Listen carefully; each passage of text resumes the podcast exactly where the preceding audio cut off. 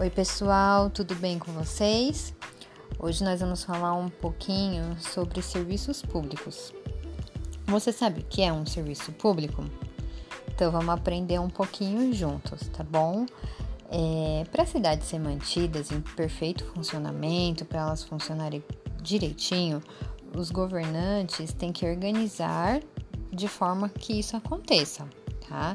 Então todas as pessoas que trabalham precisam e, de, né, precisam e devem pagar impostos, pois é dessa forma que o governo arrecada o dinheiro, que são as verbas para conservar as cidades e manter esses serviços públicos, tá? Nós chamamos de serviço público todos os trabalhos executados por pessoas contratadas pelo governo, tá? É, essas pessoas contratadas, elas podem ser concursadas, ter feito um concurso e aí ter tido direito de um cargo ou simplesmente ter um, um contrato com o governo, tá? Normalmente essas pessoas são é, são as pessoas que realizaram as provas dos concursos públicos, tá? E aí eles são chamados de funcionários públicos.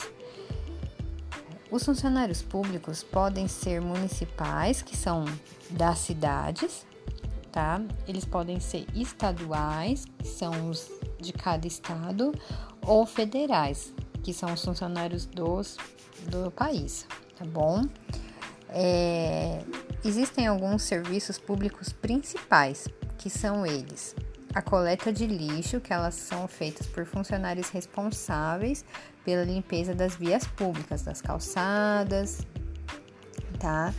É, de praças. Tem também é, a limpeza e varredura das ruas, das ruas, das calçadas e dos bueiros. Esses são feitos pelos garis, ok? A, um dos serviços públicos também principal é manter em funcionamento as iluminações das cidades. Então, assim, é, se a gente passa por algum lugar e tá escuro, é a responsabilidade é da prefeitura arrumar isso, tá? Outra, outra principal serviço público, construir e manter em condições de funcionamento os postos de saúde e os hospitais públicos. Todo bairro deve ter, tá? Assim como construir e manter em funcionamento as creches, escolas e bibliotecas públicas. Tá? Fazer a pavimentação de ruas, cuidar do saneamento básico da cidade também é importante. Por isso que tem que manter em perfeito estado de funcionamento a estação de tratamento de água e esgoto. Também é importante construir praças e parques e mantendo em condições de uso, ou seja, não é só construir e deixar lá os, as praças e os parques. Não, eles têm como obrigação e dever manter em condições de uso para as pessoas frequentarem.